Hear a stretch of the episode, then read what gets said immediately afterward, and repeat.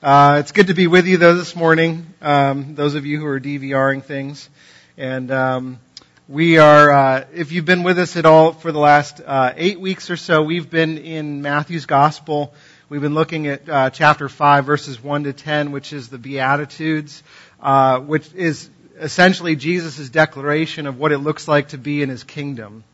Uh, and what we've said over and over again through this series is that Jesus is a king and he's bringing his kingdom into the world. And that kingdom looks upside down from the reality of the way that uh, we all live if it were not for Jesus. So Jesus, as the true king of the world, he comes into this world, which is upside down from the way that God intended it to be. And in a sense, he's putting things back in the, into the way that they were intended to be uh, from the very beginning. God's heart, his intention for the world, was to operate in a way that ev- absolutely everyone and everything looks and sounds and acts like Jesus. Um, but to those who have been in this world for any period of time, you realize, like, from our perspective, what Jesus is doing looks upside down. When the reality is, this world is the world that's, that's upside down, and Jesus is right side up. And, and to, to to know Jesus, to enter into what Jesus is doing in the world means that we get put right side up and then we are agents of right side upness. we, we get to go into the world and put things back the way that God intended them to be. And what we said last week is that the, the, the, the label for that essentially, that work is peacemaking. That we would be agents of His peace in the world. That we would reconnect people to their true and rightful king. Um, and uh, that we would be uh, people that, that give our lives towards his peace. Um, now, uh, we're going to look at the very last statement that Jesus talks about when it comes to the, these blessed statements. What does it mean to be prosperous? That's the way that we've been translating the word uh, in Jesus' kingdom. And so, but let me ask this: as we've gone through um, the last four, just in particular, how many of you, after talking about uh, mercy and purity and peacemaking, how many of you, just show of hands, would love those things to be true of your life? I'd love to be full of mercy. I'd love to be pure in heart. I'd love to be a peacemaker. All right, here, show of hands again. How many of you would like to be persecuted, insulted, falsely accused, and reviled. James is the only one with his hand up. He's just a glutton for punishment.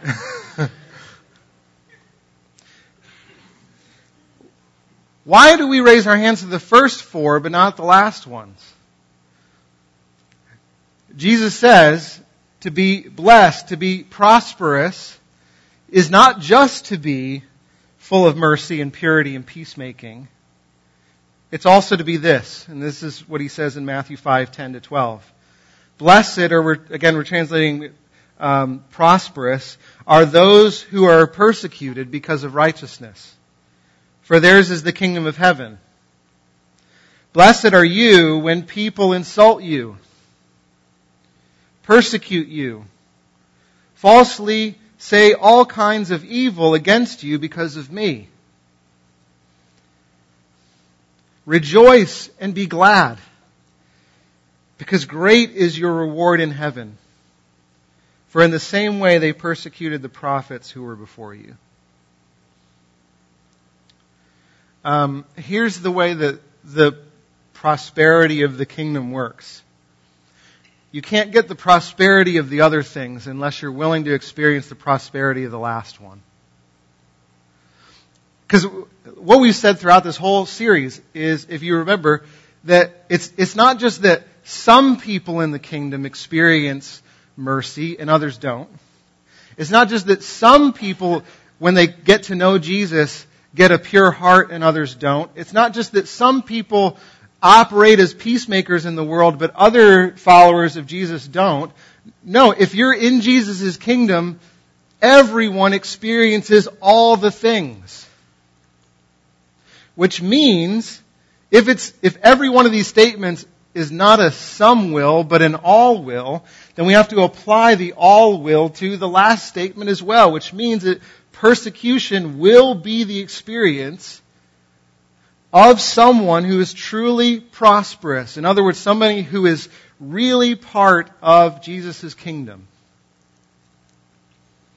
And so if you rejoice at the thought of having the other traits, but not persecution, then what Jesus is telling us is you don't yet understand what prosperity in my kingdom really means. That's a bold statement, right? That he would say something so seemingly difficult to understand. We're going to unpack why that's difficult for us uh, in particular. But I love this about Jesus, that Jesus, he doesn't want you to be surprised when it happens. That if, if you're going to participate in his kingdom, he wants to prepare you. Because not everyone is going to receive Jesus' prosperity as good news. And so don't be caught off guard when it happens to you. Don't you love that about Jesus? That he doesn't sugarcoat things like we do? I'm, i was talking to Mandy about this, and as a medical professional, she's often the bearer of bad news to people, and so she'll go in, she'll meet with patients in the hospital, and she she's thinking, okay, like, how will I, you know, warm them up to what I have to to say to them? And and she was um, thinking about that, and and um, realized at one point um, had to do with some medical things with her dad, and who was who had a, an appointment with a cardiologist, and uh, and and she goes, you know what I love about this guy? He's it's not just the way that he's he like he has a plan of how to attack something, but he doesn't sugarcoat things. He just comes in and he says, here's how it is. I'm not going to spend my time trying to dance around the issue. I want to tell you what's what the reality is, so that now we can walk in that reality to find a solution. And some of the some of the best physicians are are men and women that can do that well, right? If you ever had a great physician, you know what I'm talking about. And Jesus is the best physician there is. He comes in and he just says, here's who I am and here's what it's going to cost to follow me. Now if you come to reality about what that's going to cost you, now we can walk in, in a way that will actually produce in you joy and gladness. But if, if you shirk back from the reality that it's going to cost you something, if you don't, don't enter into the truth that to be in my kingdom means that you're going to suffer, then you're never going to find joy and gladness because you're always going to be tiptoeing around the, the suffering that I'm going to call you to face. I, I think we could get much better at the way that we declare this good news of the gospel. Don't you? that to follow a king who gave up his life means that it's going to cost us our lives. Because whatever the king is like, the kingdom is going to be like. Because one follows the other. So here, here's, this is kind of the big question that you're probably thinking about. Why in the world would I consider myself blessed, prosperous? Why should I be glad if I'm persecuted? And I think the answer to that, in order to answer that, we have to answer two kind of alternate questions that help us to get to that one. And the first one is, what is the kingdom of heaven? And what does it mean to experience it? You have to know what the kingdom of heaven is in order to know how to be glad when you're suffering for it. And then the second one is, how does suffering actually enable you to tap into that kingdom? So that's where we're headed. What's the kingdom and why suffering? What's the kingdom? Um, I have to do con- some deconstruction before I reconstruct. Here's the deconstruction. Many of us, when we think of the kingdom of heaven, think about what? What's, what's automatically going on in your mind when you think about the kingdom of heaven? The afterlife. What's that? Streets of gold, Streets of gold yeah.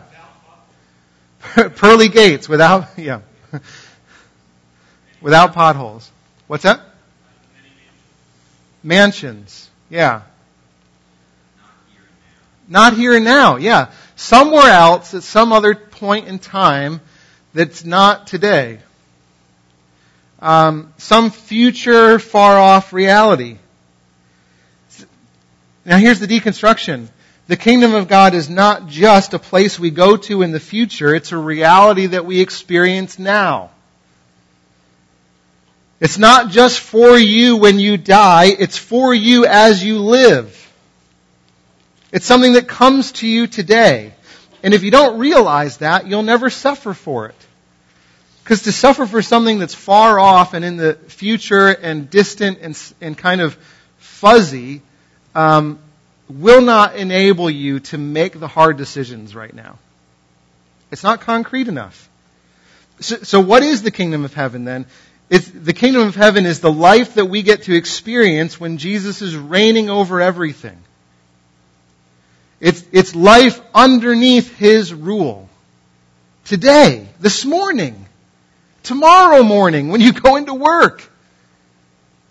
And the fact is, you, you can either enter into your everyday daily life under and experiencing the kingdom of heaven, or if you don't, you will be experiencing a different kingdom. And whether you realize it or not, the kingdom of heaven, to have the king of heaven ruling and reigning in your heart in every moment, that experience is the very thing that you have been waiting your whole life to get.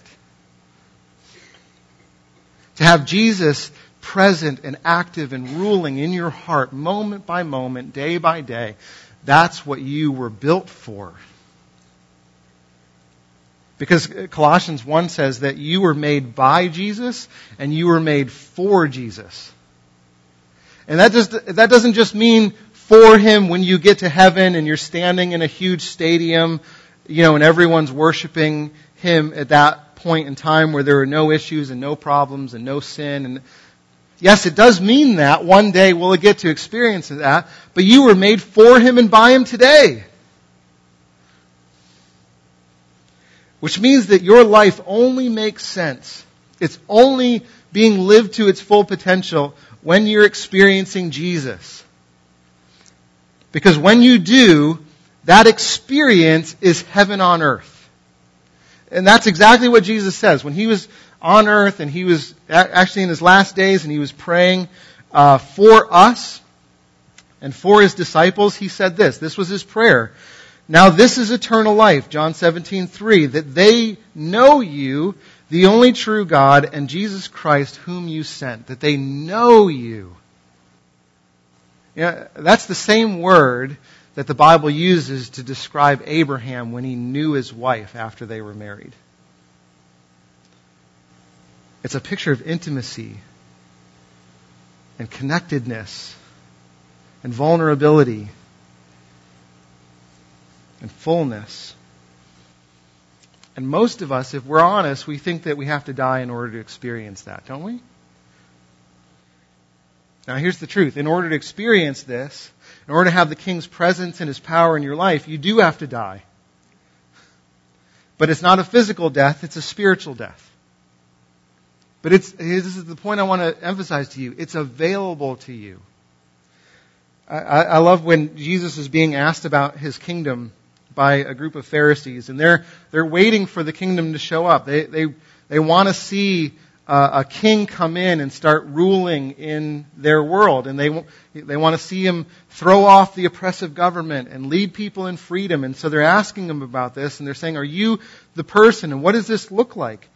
And Jesus responds to them in Luke 17 and says, "The coming of the kingdom of God is not something that can be observed." Nor will people say, here it is, or there it is, because the kingdom of God is in your midst. In other, words, it's within your grasp. So Here's what Jesus is saying. I'm right here. like I'm the king, and eternal life is happening wherever I go. The kingdom is coming wherever I am. That's the whole reason he tries to teach his disciples to pray, Father, your will be done on, he- on earth as it is in heaven. That's a declaration of the kingdom. In other words, he's saying, stop thinking that the kingdom is a place you go to and start praying that it's an experience that you and everyone around you would have. Don't pray about it as if it's something that can happen in the future. Ask God for it to become a reality now. Now, let's demystify it. What did Jesus' kingdom look like as he was walking around the earth? What was happening in first century Palestine? So we often dialogue here, so you get to respond to this. What were some of the things that were happening everywhere Jesus went? Terrorism. Terrorism. What kind?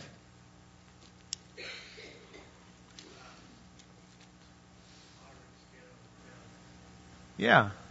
So he was he was tipping the apple cart, right? I mean, he was making waves everywhere he went, and that the, and people were suffering persecution, including him. So it wasn't a, you know, like oh Jesus came to town, everything's going to stay the same. No, like oftentimes when Jesus went, came to town, the people in power went, uh oh, because they knew something upsetting was going to happen. So, he was going to change the status quo. What else? Yeah, sorry, Loris. What's that? Corruption.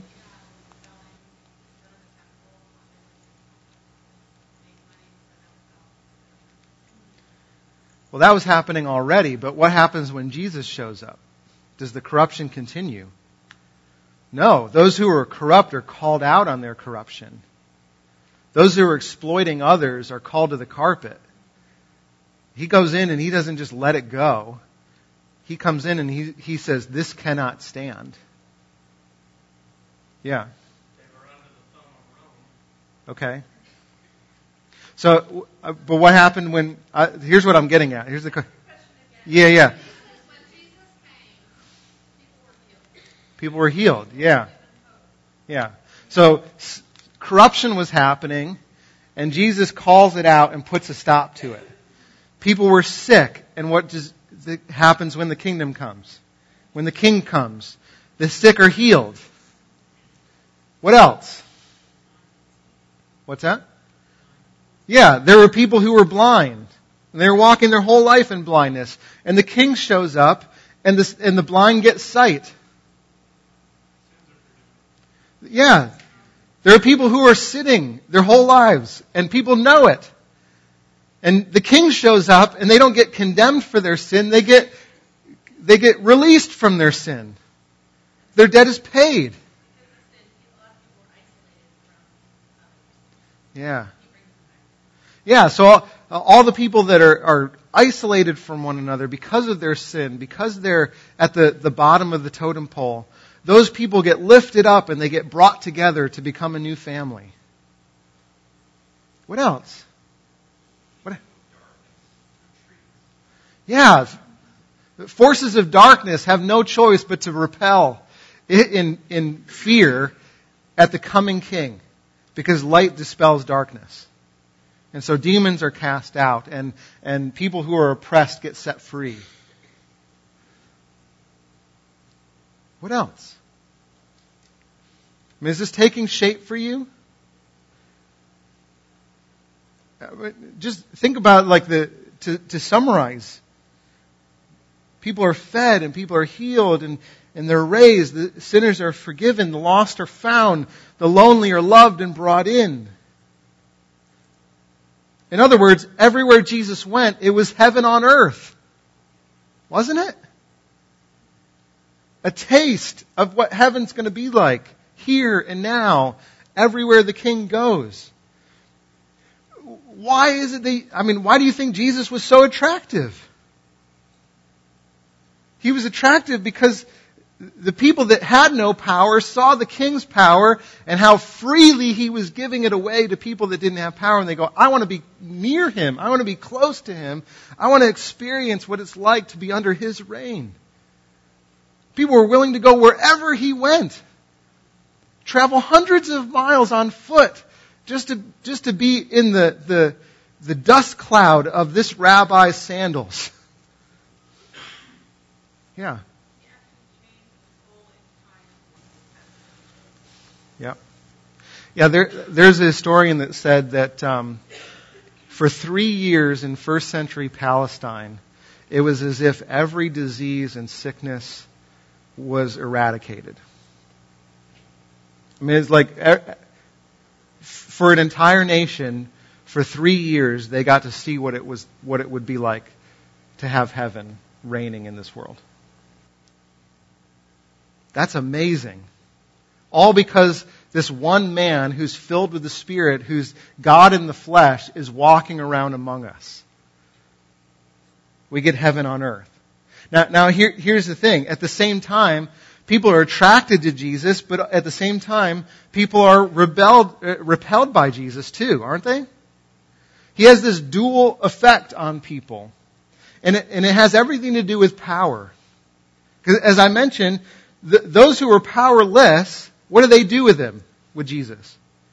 They receive him gladly. Because they have nothing, they, they realize, I've got nothing to give up to receive the power of the king. He's mine. I, I can have him, and I can experience all of his resources, and I don't have anything to, to give to this king. But, at the same time, there were people that were full of power. And what do they do? They reject him. The people that were powerless receive him, and the people that are powerful reject him.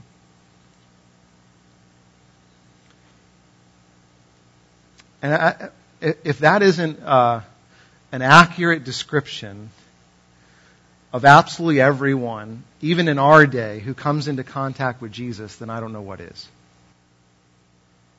I mean, think about your own heart and your own life.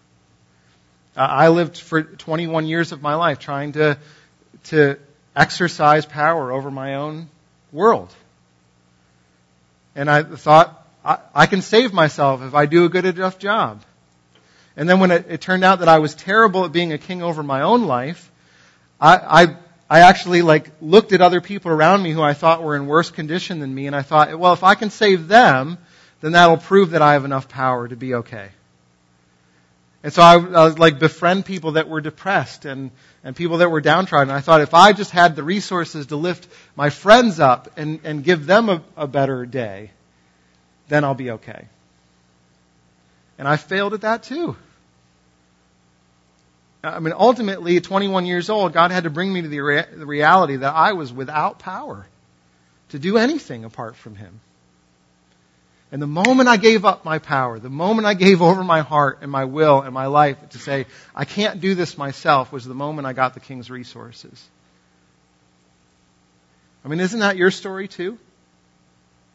And isn't that the story of the people that are around you? The, the, the, people that you sense may be closest to the kingdom of God are the ones who are ready to lay down their power, to lay down their lives, to give it up and give it over to the king. And that process keeps happening. You know, when I said that what it looks like for the kingdom to come is to have the king walk around and exercise his rule, and we talked about all those examples, here's the truth. For the kingdom of God to come in our world, it looks the exact same way. Only now we are his people filled with his spirit who are doing the same work. And so when we open up our homes and we open up our lives, when we love the unlovable, and we, when we seek the lost, and when we forgive the unforgivable, and when we extend mercy to the merciless, when we treat people with purity rather than objects of gratification, what's happening? The kingdom is coming because it's the king doing it in us. You see, as a church, we don't do those things because they're good church things to do. Right? I mean, so often I hear when, when churches do things, they're like, well, that's just, that's what churches are supposed to do. They're supposed to feed the, the hungry and, and help the lost. That's just, that's the good Christian thing to do. No, don't, I mean, don't talk that way. It's not just the good Christian thing to do, it's what the king does. And we're kingdom people, filled with the king. Which, which means we can do those things even when we don't really want to do them. Because the king can have his way in our hearts, even, even when that His will contradicts ours. We, we lay down our power for His power. And those around us who recognize they're powerless, they'll, they'll be the ones that receive the king, and those who don't won't. Because here's the, here's the reality that's going on in your heart, it's going on in the hearts of everybody that you come in contact with. We are, every single one of us, at every moment in time, building a kingdom. You're kingdom builders. Did you know that? You're actively building a domain of influence everywhere that you go. Someone in your domain is exercising dominion at every moment, at every time.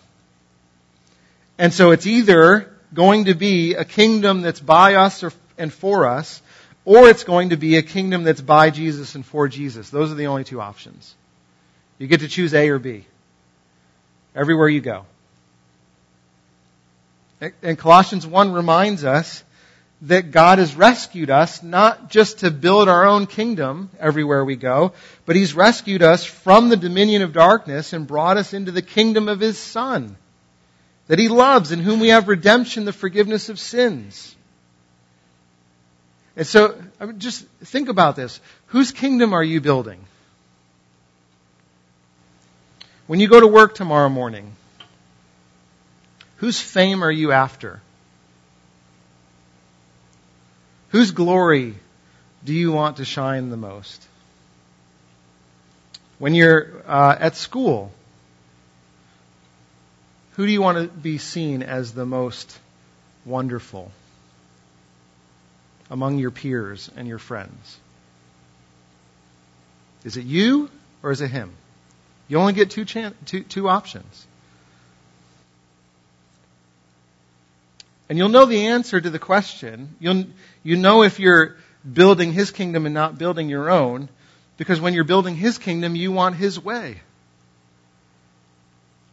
You want His name to be the name that's above all other names. You want to give Him credit for every good thing that you have in your life. You'll say, I, you know, if it weren't for him, I wouldn't want to live this kind of life. I wouldn't want to be generous to people. I wouldn't want to forgive people. I wouldn't want to be merciful to people. I wouldn't want to treat people with mercy. I wouldn't want to extend myself to people. But Jesus, you say that wherever you go, the kingdom shows up. So Jesus, change my heart. Change my life. Be my king. And lead me where I would not go if it were not for you. to say, I, I want your kingdom to come. I want your will to be done here in my world. I, I want my workplace. I want my neighborhood. I want my school. I want my family to look like the world looked when you walked among us. Is that your prayer? Is that your prayer? Now, here's the good news. Jesus loves to answer that prayer. If that is your desire, if that is your heart, even if you're like, I want it to be my heart, I want it to be my desire, but my heart isn't even there yet, that's good news because God can give you the will to even want what He wants. But He loves to answer the prayer. Why? Because that's what it means to inherit the kingdom of heaven. To inherit the kingdom of heaven means you get your hands on the king's resources. And our king is a generous king who loves to give his resources away to his kids who want the resources. I mean, it's like if you had the richest dad in the world who had an infinite bank account and wants you to live in the, in the riches that he provides for you, but you walk around in life going, I don't really want to go to the bank and get it. That would be foolishness, wouldn't it? And yeah, that's the life that we have access to. And Jesus says that that, that life, a life lived with the king's resources, is a righteous life. That's what it looks to live right side up when the world is upside down. Is that you would walk everywhere you go, experiencing a foretaste of heaven on earth, and you would bring that taste of, of the King everywhere you go. Now, inevitably what that's going to do is it's going to create a hunger in people for their true king. And that can only happen, you only get the resources of the king if you know the king. And when you do know the king, he, he starts to change you from the inside out. You, you start to get his heart for other people, his hands for other people, his eyes for other people, his ears for other people. That's the amazing thing about being in the kingdom is that you don't have to manufacture any of it. Isn't that great news? You don't have to like go into work and be like, okay, how do I do this kingdom thing? You know, like, how do I love people and how, how do I do this? How, how do I do this in my own strength? No, it's not, it's not in your strength. It's in the strength of your king.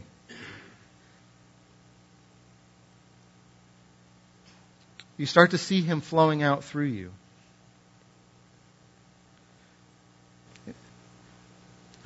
You start to see like, I, I don't just pray because I like, I'm supposed to pray because it's like mealtime again, and, and that's what Christians do.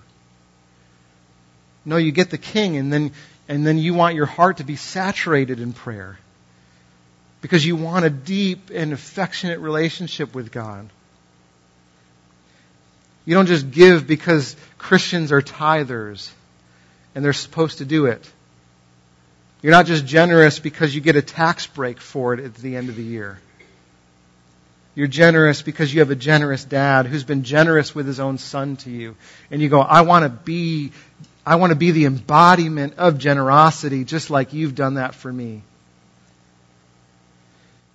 You don't just show hospitality to people that are like you and who, who, who show it back to you. Well, I'm, I'm not going to invite that person to dinner because they won't invite me back. No, you're, you're hospitable with people you even struggle to love. You're, you, you love people who are, who are unlovely. You don't just bless people who bless you back, but you bless people because you've been blessed by God through Jesus Christ. Because if God only loved the people that were lovely, then you and I would not be included. See, Jesus wants a different kind of right side up life for you. And it's one that's going to it's going to involve your whole life and it's going to take your whole life. And it's going to be a life that overflows with the love of God in everything that you do. And the only way that you can tap into that resource and get those riches is through the King himself. Please don't try to do it without him. Now, here, here's, if we're living that kind of life, if that's the life that's flowing out of us, here's the question. Is that going to attract people or is it going to repel people? Yeah, yeah. Right. What's the only thing it won't do? Huh? yeah. The only thing it won't do is nothing. The only thing a kingdom life will not do is, is protect the status quo is keep things as they are. Jesus didn't walk into Jerusalem and go, yeah, things are pretty good here without me. You know, I don't really need to do much rearranging here. no, the whole city got turned upside down when the king entered. So, uh, don't expect things to stay the same when the king enters your life. And, and don't expect the people around you to be able to stay the same when the king enters your life. Because the more the king is operating in you, the more that's going to both at the same time retract, attract some and repel others. Which means if, if that isn't happening in any degree, in any measure, then you're probably not connected to and experiencing the king you probably haven't lived an upside down life yet. Because uh, upside down people live, they, they live lives that prompt questions, don't they? I think far too often we look so, we look upside down in the world's way rather than upside down in the king's way. that we're not upside down enough when it comes to our lives in the world. And that's really the reason that we're not attracting or repelling people is because we look just like everybody else. See, Jesus says if you're if you're giving people a foretaste of heaven, that's going to have an effect. And, it, and it's going to lead you into not just um, experiencing the attraction of everyone around you, at the same time, you're going to experience the, the, the adversarial nature of the kingdom too. Because the life that's lived in the kingdom is a revolt against this world. It's, it's going to war against this world. Why? Because a life that's submitted to Jesus is a life that says, you know what? I refuse to submit to any other king. Because when you stand for Jesus, what's happening? You're, you're standing in the face of the other kings that are demanding your allegiance.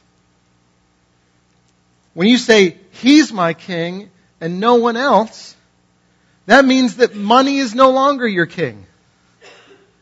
And money is no longer where you find your security. And so, if you get a raise, great. If you lose your job, fine. Because my security is not in my paycheck. It's in the king that gives me that paycheck. And he'll continue to provide for me. When you're submitted to King Jesus, you're not submitted to your job as your meaning and purpose in the world. So if you get to be in that environment, great. But if you lose that environment, so what? That's not your purpose. Your purpose is to glorify the King everywhere you go. And He'll give you a different environment to do it in. To claim allegiance to the King means that you don't claim allegiance to your kids as your sole source of significance in the world. And so you don't live for their success so that they will approve of you as a mom or a dad, and, and then you can say to yourself, I've been a good person because I've been a good parent. No, you have a greater king than that. When you're submitted to this king, it means your, your hobbies aren't your sole source of satisfaction in the world. And so, so what if you miss a fishing trip or you miss an Eagles game? Because that's not your sole primary source of satisfaction. You see how I worked that in?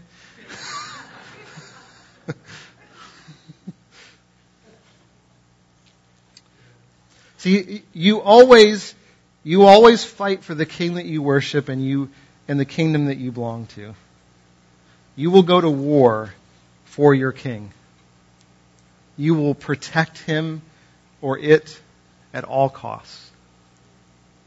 And to be a, a part of Jesus' kingdom is a declaration of war against the lesser kingdoms that you've served before. Now here's what happens, and this is why persecution comes, because when you rebel against the kingdom of this world, the people that are still part of that kingdom and enslaved to those other kings, what do they do? What's their reaction? At the, at the base minimum, it's confusion, right? Why would you go and participate in a church gathering when the Eagles are playing at 9:30? Like you're an Eagles fan, right? Like why would you do that? Why is that confusion happening? It's it's because the difference between what you value and worship and what they value and worship is now coming to light. And that will happen everywhere you go if you're living according to the king. When you go into your job and you say, I will not lie, steal, or cheat this company no matter how bad they are to me, your coworkers who think, well, I, I deserve something because if I'm wrong, then I get to wrong others, will be confused and may even be hostile towards you because you've chosen a different way. When there is a, a spirit of gossip in the environments that you live in and everyone's talking about somebody else and downing someone else when they're not around and you say, I will not speak ill of people when they're not in my presence, I will only speak what is good to them, and if I don't have anything to say, I won't say anything at all. And you choose not to participate in the spirit of that kingdom, you will be ostracized for it. You will pay a price for living according to the king.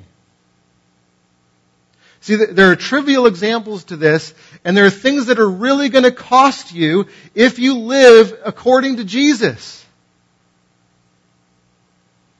If, you, if you're in your, your school and you say, you know what? Jesus is the most important person in my world. Why would I not speak of him? And everyone around you in that environment says, no, the kingdom of this world says we do not talk about Jesus here because that might make people feel bad about themselves. You say, but this is the best news I've got. And this is the only kingdom I live for. Why would I not bring that kingdom into this world? Because I'm afraid of what people are going to think of me if I claim his name? So what? My king. He died for me. Why would I not become a fool for him?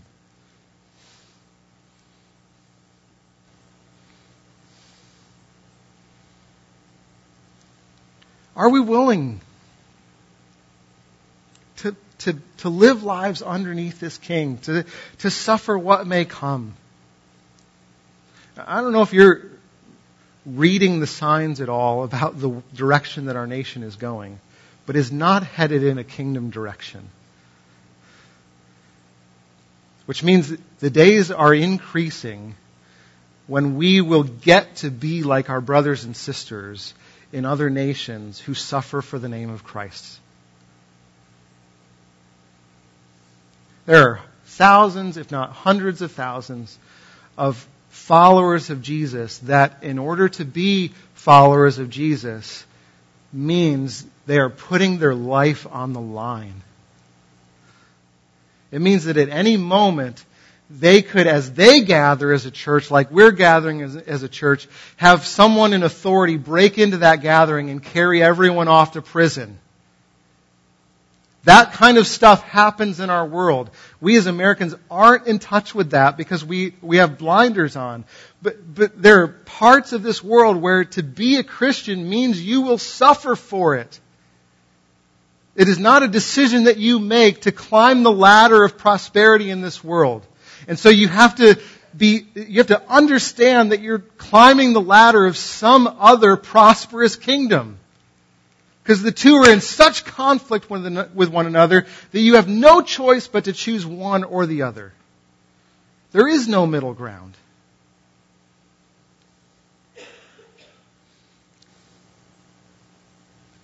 So, but even in our world, even in our country, please don't be surprised when it feels like you're swimming upstream in order to follow Jesus. Because the flow is headed away from him. Now, here's the thing. I, yes, we're going to experience persecution in the world. We're going to experience a conflict with the value system of the kingdom of this world. All of that is true. But here's, here's the thing. Um, you're not going to be willing to bear the cost in those ways if you don't actually wrestle with the first persecution that you're going to face, the first form of suffering. What am I talking about? Mark 6, or Matthew 16, but in other places, Jesus says to his disciples, Whoever wants to be my disciple must deny himself and take up their cross and follow me. There, he's not sugarcoating things again, right? He's being real. Whoever wants to save their life will lose it, but whoever loses their life for me will find it. Here's the first form of suffering you inevitably have to go to, go through in order to experience the kingdom of heaven. You have to die to yourself. That's the, before you can die to the approval of others, before you can die to getting your, your meaning and your purpose uh, out in this world, before any of those things can happen, you have to be willing to die to yourself. If you're not willing to die to yourself, you'll never face real persecution. See, you, this is why the whole idea of persecution is so difficult for us as Americans, is because we've been taught at all cost to avoid pain, to avoid suffering, and to do absolutely everything that we can to fight for our own comfort. Fight for it in your schedule, fight for it in your job, fight for it in your home. Above all else, just live a comfortable life. See, we've been taught to protect ourselves rather than to abandon ourselves. And we were taught things like, if it hurts, don't do it. Uh, if those people are a drain on you, then cut them out of your life. If you hate your job, then get another one. If you're not satisfied by your church, then go to the one down the street. And on and on and on and on. I just, I want to be as real as Jesus is real. Because this is essentially what Jesus says. If you live to avoid pain and seek comfort, you're not really living, you're dying. And I'm concerned, maybe not in our church family, but certainly in the church generally in our country, that there are people that are dying on the inside and they're missing out on the kingdom of heaven because they're unwilling to die to themselves. They think that Christianity is an add on bonus feature to their already great life. They think that to be part of a church means that you go on Sunday morning to get uh, your spiritual fill up so that then you can go and live in isolation and maybe sin the rest of the week. Jesus is not an add on to our life. He's the king. And he demands to be at the center because he knows that only when he's at the, at the center and only when we're kicked off the throne of our life, only when we abandon ourselves to him do we actually find life, do we find the kingdom of heaven. Are you willing to entertain that that may need to become true for you? Um, as I think about where we're going as a church, let me just paint a picture along, uh, just down the path a little bit. Um, next week, we're ending this series this week, and then next week we're going to be going into our identities as a church, family, disciple, missionary, which is, is a very familiar framework. We've talked about that a lot before. But one of the things that we hope to do with that, just mini three week time is to paint a picture of what that's going to look like for us to live out those three identities in a radical way next year. Um, and, and we're going to start to talk about the vision for being, being families of disciples on mission. Not just talking about it, not just saying that it's true on Sunday mornings, but actually, what does it look like for us to reach, to, to, in some ways, restructure our church to be able to get after that, uh, that reality, not just on Sundays, but Monday to Saturday too. Um, and it's gonna, it's gonna cause us to die to ourselves, to have to, in a lot of ways. To, to die to our expectations, to die to our desires, to die to our uh, protection over our time and our homes, um, in a lot of ways. And I'm a little fearful to start to unpack it, just to be honest with you. Because I'm, I'm fearful of rejection. um, I'm fearful that it won't be received in the way that I hope that it's received, because I think it's the King's way. Um, and here's the word that I keep getting. You know, the 2018 has been you know, what was the theme, the, the word that kind of been popping up again and again for us as a family? Remember?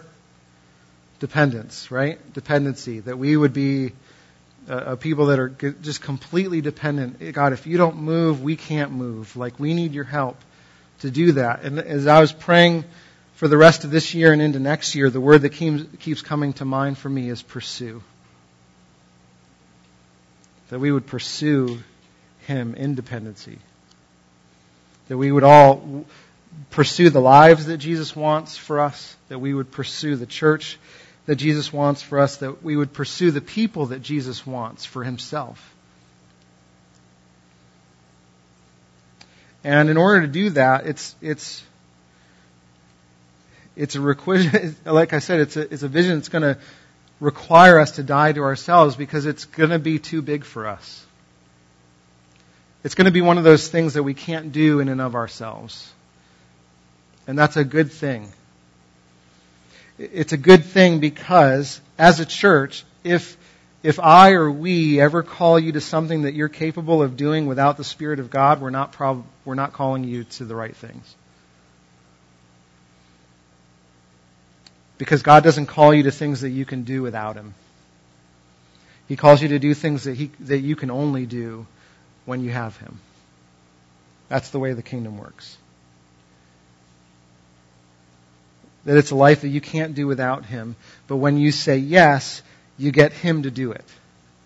You get the patience that you wouldn't otherwise have. You get the endurance that you don't have. You, you get the generosity and the self control that you don't have. You get the king.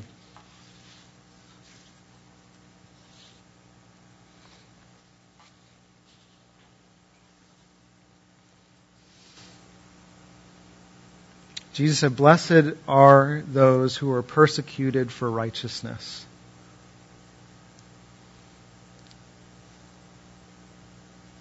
And I think in order for us to understand what that even begins to mean, we have to be willing to discomfort ourselves.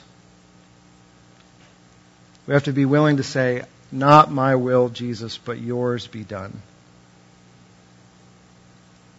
Not my time, Jesus, but your time in my life.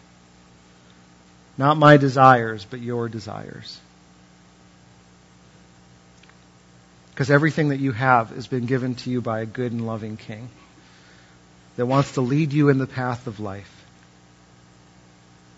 So, do you want to see that King? Do you want to participate in his kingdom? Do you want the King's way? And are you willing to die to yourself in order to get it? Are you willing to say no to all the things that are keeping you from living a life that shows the world what our King is like? That's the question here's, here's, here's another way to put it, and I'll, we're going to close here.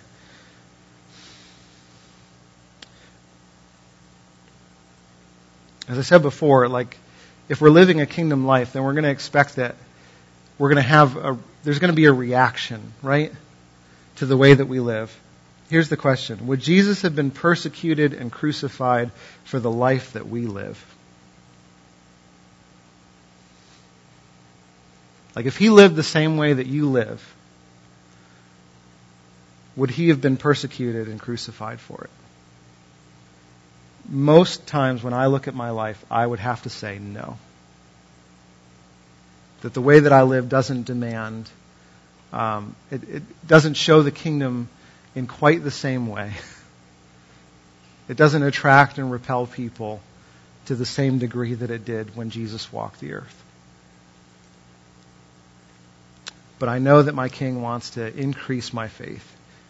And he wants to see the kingdom come in greater degrees than I want it for my life. Um, there's a man that um, that did that really well, who passed away this week. His name was Eugene Peterson, and you, you may not have heard that name before, but uh, you do know his maybe his um, his most defining work and that was that he translated and wrote the version of the Bible called the Message. Um, and his was the kind of life, I mean, he, he devoted his life to, to pastoring a small church in Maryland uh, and being a pastor to other pastors. And um, he wasn't like the kind of person that like went around to like do all the conferences and like make his name great, but he just said like his definition of obedience to God was a long walk in the same direction. Just like, I want to follow Jesus in the everyday ways. I want him to be my king, and I'm going to take a long walk as long as he would lead me. And he's one of the greatest pastors in the 20th, 20th century because of it. And I love, I was thinking about him and I was thinking about his life and, and I was uh, reading in, in Philippians 1 and I just thought, I wonder what that says in the message. Um, and this is, I want to share that with you. This is what it says in Philippians 1 27 to 30. Live in such a way that you are a credit to the message of Christ. Stand united, singular in vision, contending for people's trust in the gospel. The good news, not flinching or dodging in the slightest before your opposition. Your courage and unity will show them what they're up against. Defeat for them and victory for you, and both because of God. Now here's the key. This part that's up on the screen. There's far more to this life than trusting in Christ. There's also suffering for Him. And the suffering is as much a gift as the trusting. Let's pray. Father, we, we want to believe that. That those of us who have trusted Christ but refuse to give our lives for the King's work, that we would have a change of heart and a change of mind this morning. That we might be willing to suffer for you as you suffered for us. And God, I, I thank you that anything that we suffer in this world, a loss of reputation, a loss of income, a loss of our time, a loss of our free time, anything that we might give for the king is like pennies in return for our investment, that we will get riches in return. And that's why we can be glad, God. Lord, help us to lay down our lives for you as you laid down your life for us. May we be a foretaste of heaven this week, everywhere we go, because of you. Amen. Thank you, Jay.